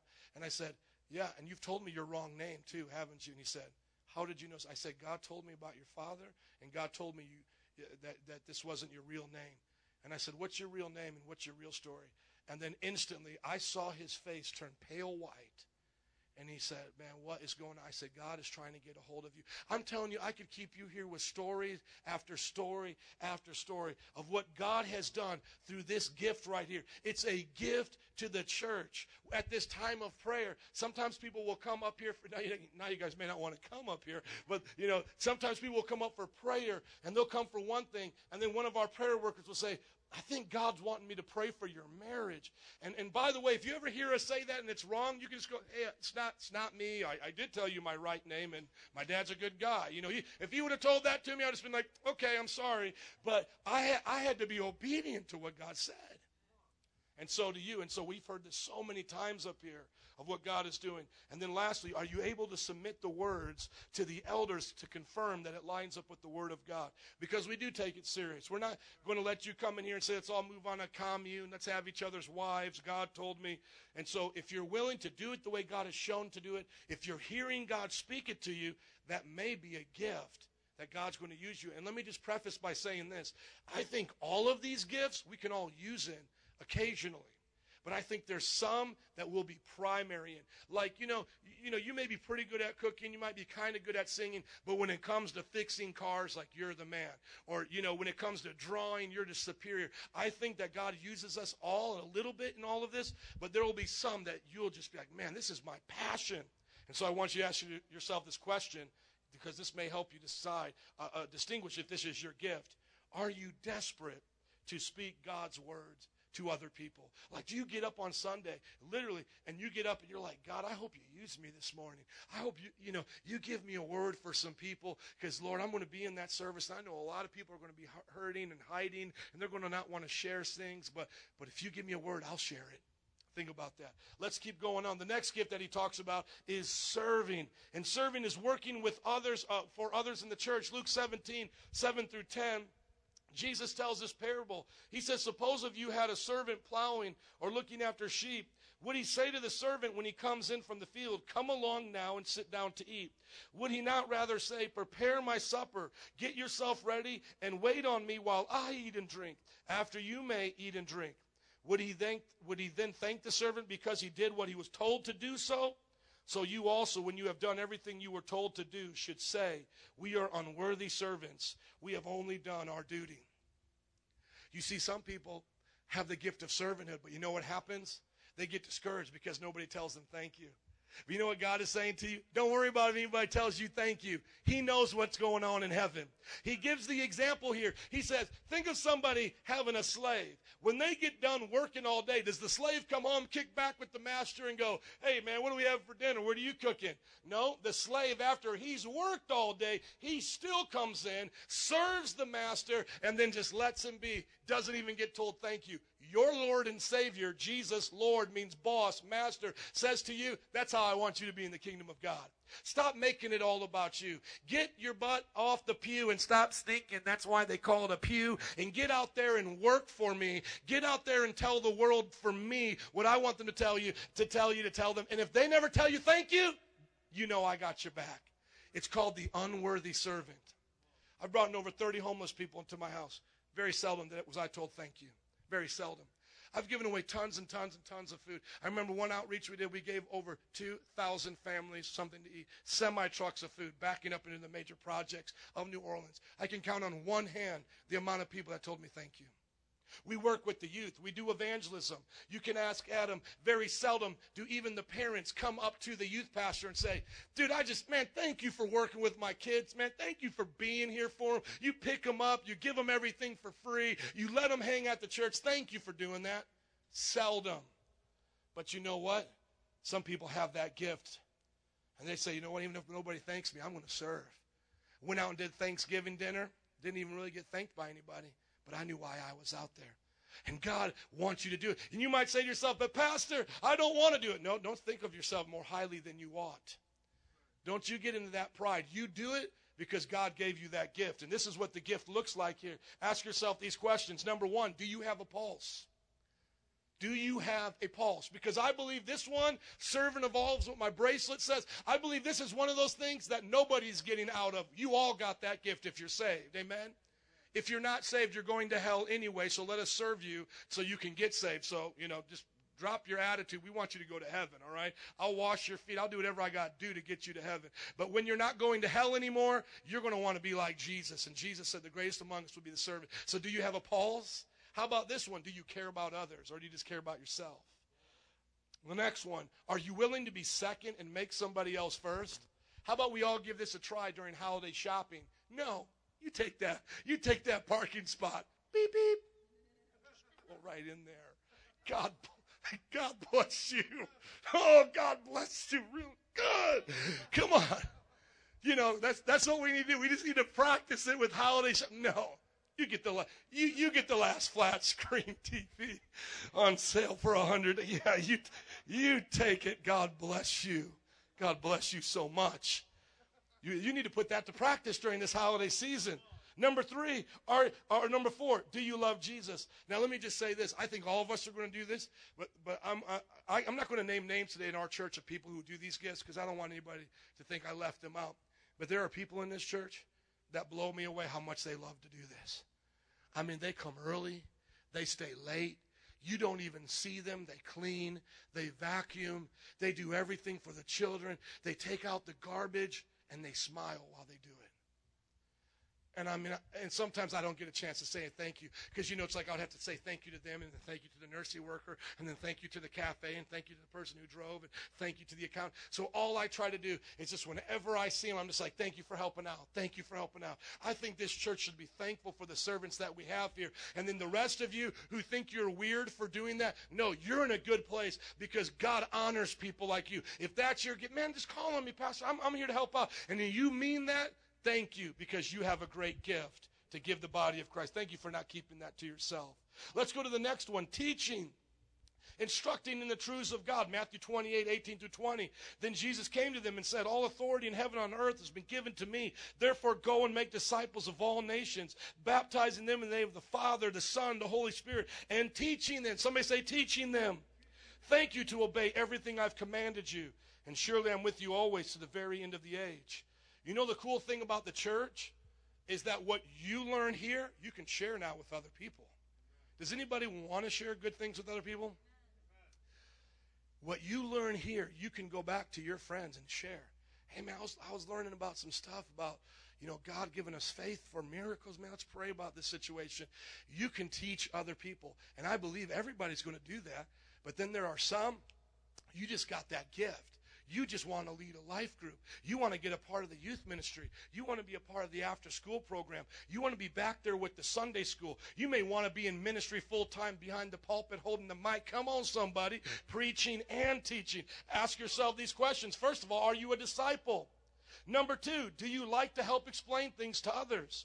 Like, are you one of those people that's always just talking about, like, dude, let me just show you my phone right here. Like, I can do this and this and this and this on my phone. Isn't that cool? And then, like, you know, I was watching National Geographic, and there's, like, these hippopotamus. They live in the water, and they shake their tail, and then their dung goes flying everywhere like that. But it's, like, so cool because if they didn't do that, they just dropped it. It would be, like, all crazy. And then there's, like, these little bugs, and they eat on the little hippopotamus, and, it, like, it makes the hippopotamus better. Now, a lot of times we think of those people as being annoying people. But you know what? That just probably means they have the gift of teaching. They just love to teach. Guess what I want to do with one of those people? Put them in front of our children. Hey, can I tell you about Jesus? Jesus is so cool. Jesus does this. Jesus does that. Hey, you know what? Jesus would help you with your, you know, this and that. We put them with the, the Wednesday uh, uh, Royal Rangers and Missionettes. You want to learn how to fold a flag, young men? Hey, little girls, you want to learn how to make some arts and crafts? You want to be mommies when you grow up? See, teachers are awesome. You may have that gift. Are you a disciple? Number two, do you like to help explain things to other people? Number three, are you living what you desire to teach? So whatever you're teaching, are you living it out? We just don't want hypocrites. We, we don't need perfect people either because then nobody would do it. But as long as you're being honest about where you are and what you're teaching, that's what God's looking for. Number four, are you willing to be taught so that you can be the best teacher possible? I hope I don't come off as a know-it-all because I certainly don't want our teachers to be know-it-alls. But if you know something, share it. And now here's something to ask yourself if you may have the gift of a teacher. Are you always explaining something to someone? If that is your gift, if you can just make complicated things simple, if you're the one the friends call up to help, you know, get online to get the good deal, the good tickets, the good prices, you may have that call to be a teacher, and God wants you to use it here. Let's go to encouraging. Everybody go, oh. Building others up with your words. First Thessalonians chapter three, one through three. So when we could stand it no longer, we thought it best to be left by ourselves in Athens. We sent Timothy, who is our brother and God's fellow worker in spreading the gospel of Christ, to strengthen and encourage. Everybody say strengthen and encourage. Thank you, you in the faith, so that no one would be unsettled by these trials. You know how trials of life can unsettle you, unravel you? But people can encourage you and strengthen you to go through them. You know quite well that we were destined for them. You know that, guys? God knows our destiny, and we're going to have some trials. We're going to have some shaking in our life, but people around us can encourage us. Now, this is one of those things that generally guys are not good with encouraging, you know. Guys are normally like, yeah, what's up, dumbhead? Good to see you, dude. Well, how you doing, jerk? You know, and like guys will talk to each other like that. Or like, you know, you never see like a guy like going to another guy going, let's just get together over coffee and talk about our problems. You know, if, if you know, if, if a guy said that to another guy, we'd be like, no, dude, I'm not giving you my number. I'm sorry. Or like guys, we're not good with crying either. Guys are definitely not good with crying. So like, you know, like some guy's like, like his bottom lip is quivering. and the tears coming down his eye, we're just like, Pat, Pat, you're going to be okay, dude. You're going to be all right. Talk to you later, man. You know what I'm saying? Like, that's like what we're like. You know, you could be like playing basketball with a guy. He breaks a bone, falls on the floor. We're like, walk it off, dude. Walk it off. You're okay. Dude's like limping. Just walk it off, man. You're okay. Slap him on the butt, you know? But then, like, girls, you know, it's just like, I broke my nail. Oh, really? Talk to me about it. I hate when I break my nails. Oh, I know what you mean. Because girls are, like, so much better at, like, communicating. You know what I'm saying? And and then, you know, like, oh, you wouldn't believe this. But but there are guys and girls that are, like, encouragers. Like, when somebody cries, like, they feel it. When somebody's hurting, they feel it. You know, and we can look at these questions that, you know, you need to ask yourself, because we need encouragers at Metro Praise. How about this? Do you like to be encouraged? Have you ever been that lonely person and somebody sent you a Facebook prayer request? I mean, a prayer like, dude, I'm praying for you. Sent you a scripture, or somebody called you up. Were you encouraged? How about this? Do you relate to other people's pains and problems? There are people in this church, I'm telling you, man. I wish I could name them, because I would, but then I wouldn't name them all, and somebody would get hurt, and then we'd have to have a long talk about it. But let me just tell you this. This church has so many people that love and care about you, that just love to hear your pains and your problems. I can't tell you how many countless Sundays after church, just ordinary people like you are sitting in the conference room in the back, and somebody is going through a code red, my life is falling apart, and there is some leader, and I'll look at their eyes, and they're crying with them. There's somebody that's showing up at somebody else's house, going the extra mile. Now I want to ask you this question. Do you want to do that for somebody else? Or do you want to think of yourself more highly than you ought? Well, I'm not special. I mean, I'm not good at encouraging. That's not me. Who said? Have you asked God yet? Have you asked him? Have you checked to see if you have that gift? God may be putting that gift in you. Are you filled with God's love? Do you want to see changed life? Here's a question. Do you feel empty unless you make someone's day?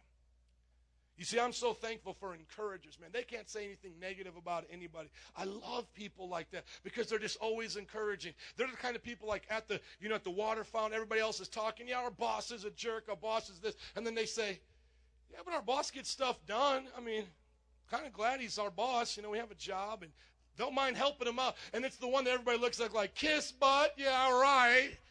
But it's that person that gets the raise, because they're that positive encourager. They're the one that instead of stomping on the next coworker to get the next sales, you're like, hey, man, you can do it. Come on, let's let me help you out. Let me show you how to do this.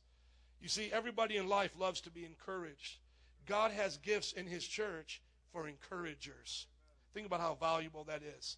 How about this one? Contributing, helping meet the needs of others. Now, we know the Samaritan story, but most of us gloss over it as a Sunday school parable for children. We don't understand how real this is. Let me read it for you and take a look at it, see if you see something new. But a Samaritan, as he traveled, came where the man was. When he saw him, he took pity on him. He went to him, bandaged his wounds, poured oil, oil and wine. So, like, right here, we're cool. We understand this. You know, like, the guy's hurt. Samaritan comes. He gives him some medicine. He's okay. But track with this. Then he put the man on his donkey, took him to an inn, and took care of him. So it went from just helping the guy with the flat tire to, hey, I'll give you a ride in my car, and I'll buy you another tire. The next day he took out two silver coins and gave them to the innkeeper. He said, look after him, and when I return, I will reimburse you for any extra expense you may have. I can't tell you how many times in this church people and their generosity have made a difference. And I'll just tell you some examples outside of this church, because I don't want everybody to think, well, why, why didn't you tell my story? Let me just tell you examples. I remember this businessman. He was the pastor's son of a church I would raise finances at for, for, uh, for what I was doing in New Orleans. And he was the pastor's son. He was such a humble guy. He came and he slept on the floor with me. We got people putting on their jackets. Can we uh, kick down the A C, mon frere? Thank you. I think they maybe saw we were getting a little hot, and you apologize about that. I see people putting on jackets, and it's like, next thing, like the earmuffs, little little smoke coming out of your mouth. You know what I'm talking about, the little air thing. And um, just a great guy. His church, big church, two or three thousand members, made a seventy thousand dollars pledge to our church. So, I mean, that right there just blows my mind, how a church gives seventy thousand dollars to another church. But that's not even the story. The story is he's with us. We're hanging out. He's sleeping on the floor. Guy's a multimillionaire, sells real estate up and down uh, Minneapolis. He's sleeping on the floor. He's like, Joe, I grew up in church. I, I, you know, I always see the big church. What you guys are doing here, feeding the people, I just love it. He said, man, just treat me like another one of the mission team. And I just got crazy youth sleeping on the floor. So that's where he was. Well, come to find out, one of our Bible college students uh, went to uh, North Central, A G school, one hundred thousand dollars education, came out with about thirty thousand dollars loan. I said forty thousand dollars in the first class, but I think it was more close to thirty thousand dollars. It was a lot of money. You know what he did? He paid her entire debt. He said, you're awesome. He said, you're living for God. You're giving up everything you have to work out here. I want to bless you. And right there, and then you might say, well, Pastor, if I if I had that much money, then oh, yeah, I would be shelling it out all the time. You can't even give your tithe right now, and you're talking you would do that. Come on, stop lying. And then the other story has to do with somebody who had hardly anything. I was in Nepal, and you know, some of you know the story. Christina, the guy had two birth children, our pastor, Pastor Madhav, and he adopted four other children, four other girls, six children, him and his wife. That's now eight people. He lets his mother-in-law and father-in-law stay there. You know what I'm saying? And while we were there, he brought in a missionary that was from another part of a remote village that was traveling through, stay at his house. So I'm thinking, I've been some, to some homes, you know, that can be a little bit bigger out there. So I'm thinking his house has got to be a little bit bigger to be having twelve people live in his house, ten permanently, two visiting, two-bedroom house. And I said to, I mean, and I've been to India, I've been, but this was extravagant, how generous he was. It was not just, I live in Nepal and we just do stuff like this. No, this was like extravagant for people who live in Nepal. And, and I said, dude, how in the world do you do this? He said, one of the girls possibly would have died. No one was caring for her. Her mother left her. Would have been on the streets. Sex trade, one of the biggest nations for sex trade right now is Nepal. He said, these girls could have been picked up for sex trade. He said, I don't know how to say no. I bring them in. And then I began to think about all the people in this culture and all the people that come to our church and all that we have and the little that we do in comparison. And I said, God, would you raise up some contributors? You know, some people, again, that would dream about adoption and dream about adopting missionaries and supporting places like Teen Challenge that help drug rehabs and people that would contribute to a jail ministry. Bertel went out three months to a jail ministry, three, uh, I mean, excuse me, three years consistently. Maybe only got about three volunteers from the church to go with him, but he went consistently contributing Bibles, living it. We went to the dinner. We gave money to it. Why? Because we want to help people. Here's some things to look at because some just really have this gift. But I think everybody can have a part in this. So ask yourself this. Do you like to receive? Okay, if you have the gift of receiving, guess what God's calling you to have the gift of? The gift of giving. Have you been blessed? Do you have something to give? Let me just share this. I understand. I understand garage sales. I do. I get it. But come on, somebody. Let's give away that blender from the nineteen eighties. Can we do that? Let's give away that thirty-pound, you know, ten-inch T V to somebody. Can you just, I'm, I'm going to challenge you guys. Just do it this year. Instead of a garage sale, just give away for Jesus Day. Amen? Just give it away. Just give everything you have away that you don't need. Get into the mindset that you can just give it away. You know what that, you know what that Samaritan did? He said, get on my horse. I'm going to take you to a hotel. I'm going to pay for you to be here, and I'm going to check back on you. That's extravagant giving. Now, some of you say, well, I can't do all that. Do what you can. And I thank God for those that are contributors. Look at the question here, because you may be here as well. Is your biggest prayer, God bless me to bless others? God bless me to bless others. When we get into a different series, I already have the video already that I'm going to play with you for you guys. The C E O of Hobby Lobby, the Christian man, his testimony, he'll tell you how he started in a storefront. Multi-billionaire now, multi-billion company. And his prayer from his dad was a pastor. I'm almost telling it right now. His dad was a pastor, and his prayer was, I don't feel called to ministry, but I want to support ministries for the rest of my life. Give me a business, God, that I can change the world with. That's what he prayed. Hobby Lobby. Have you heard of it? Come on, somebody. I'm going to go through these last ones quickly. Leadership. Leadership is organizing and planning. Timothy was a leader to the church that he was in. And I love leaders because I can relate to leaders because I am a leader. And leaders have like this, like, do you want to grow the body of Christ? Are you willing to be trained? You need to think about that. Do you always see the structure for things? And do you want to change the world? You see, leaders are the type of people, like after the service, like a couple people are going to be like, uh, should we go to, you know, Golden Nugget or should we go to McNamara's? No, listen, we're going to go to McNamara's. You're going to go ride in my car. You're going to, you're going to ride in that car. And then I'm going to pay for you because you're you're a little short on money right now. So it's okay. And then you know what? We're all going to go to see the movie after that, and then we'll go to life group. We're good. See you guys there. Call me if you have any questions. See, that's how leaders are.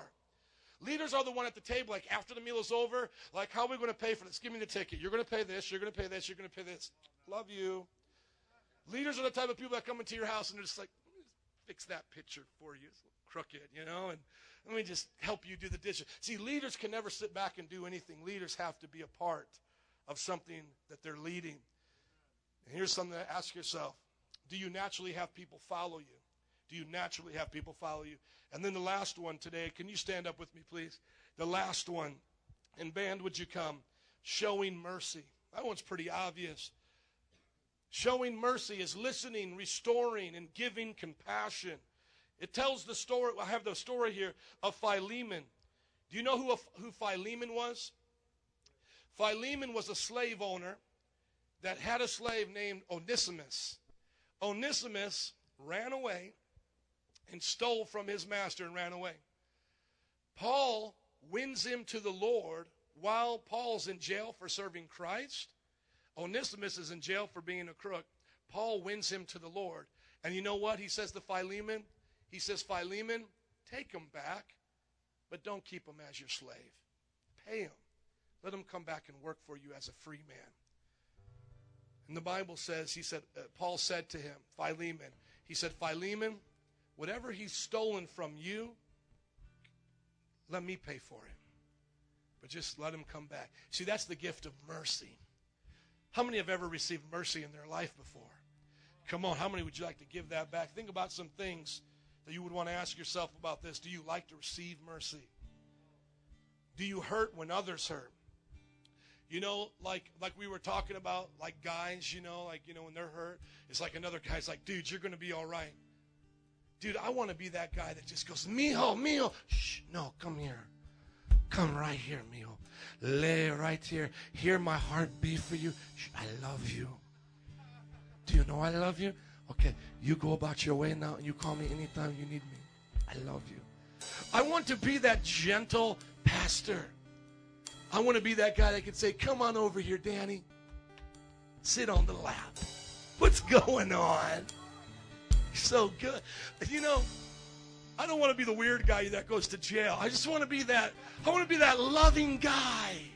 I want to be that one that loves people. Do you see other people's hurts? Do you feel like crying when others are crying? Like Nancy, like I can't even let her like read the news anymore at night. Because I'm like so serious. I'm dead. She'll be like, did you hear about the ten-year-old girl that got abducted? And she is like crying. You know, I get hard to the news. I'll be honest with you. I care about the ten-year-old girl. But my wife will be in the bed hearing about the girl that got abducted, the, the mother that got raped, the two that died on the street. And she will literally be in the bed, and I will hear her crying. It's a gift of mercy. Are you willing to be like Jesus to others? And here's a good question to ask yourself if you have this gift. Do you always see the good in people? Yeah, I get, yeah, I know they did all of that, but let's give them another chance. Let's give them another chance. I had a person leave our church, it was Facebook at that time, send to all three hundred of my friends, whatever I had, that I, how I was a cult, left our church, told all of the friends I was a cult, two months later comes back, oops, I was wrong. All of the elders wanted to pummel him and beat him down, send him on his way and say, take that. I am dead serious because you know when you're protecting your church and your pastor or your father or your mother, it's like, I'm going to die for them. I had to come to the leaders and I said, you know what? Let's forgive him. Bring him back into the church. We let him back into the church because we said we forgive. Think about these things right here before we go today. We all want gifts at Christmas time, but do you want to give one? God gave gifts to the church. We talked about leadership last week. God's raising up leaders. Now here we have people just like you and me. I'm not special. Don't go there. Remember, that's pride. Why don't you ask God what gifts he gave you? Maybe it's the gift of prophesying, speaking words to others, serving, working for the church and others, teaching, teaching the word of God, encouraging, building others up with your word, contributing, meeting the needs of others, leadership, helping lead and make a difference. And then showing mercy, being the person God called you to be. The question is today, do you want to give it back to God and his people? We sure could use your gift around here. We don't have enough of anything in any of our leadership. We are always behind, just like Jesus. Jesus said, the harvest is great, but the laborers are few. We could use more children's workers. We could use more youth workers. We could use more Wicker Park team. We could use more Saturday evangelism team. We could do all that. I'm going to ask you to pray as we close out of here today and say, God, I'm tired of being Jimmy. I'll take all you can give me when I come on Sunday. And Lord, today I'm going to ask, what can I give back? Amen. Can we pray that? Father, help us today to discover our gifts. What can we give back, Lord? What can we give back? Lord, I pray you speak to every one of us right now. What are our gifts? What are things we're good at? God, you made us and you did not make any junk. Lord, reveal your gifts to us. Oh, God, use us. Make a church, Lord, oh, that's healthy, healthy with all of its members, each body part doing what it was meant to do. Come on, I'm going to give you a few more moments. Altar workers, would you come and get ready to bring out some encouragement today, some, some prayers of mercy today, some leadership today. I thank God we got some, some gifted people here that are going to give some gifts out this morning. Amen. But let's keep praying because I want to know, is there any other gifts in here? I wanted to look under the Christmas tree of Metro Praise this morning and see if there's any people here that are gifts to this congregation that want to be used. Even if nobody tells you thank you, you're going to do it for God. Just a few more moments, God, show us our gifts. Some of you might be shy. You might say, oh, I don't know. I know I got a gift, but I'm a little nervous. Ask God to give you power, boldness. Come on, the Bible says he'll give it to you. That's grace. Grace.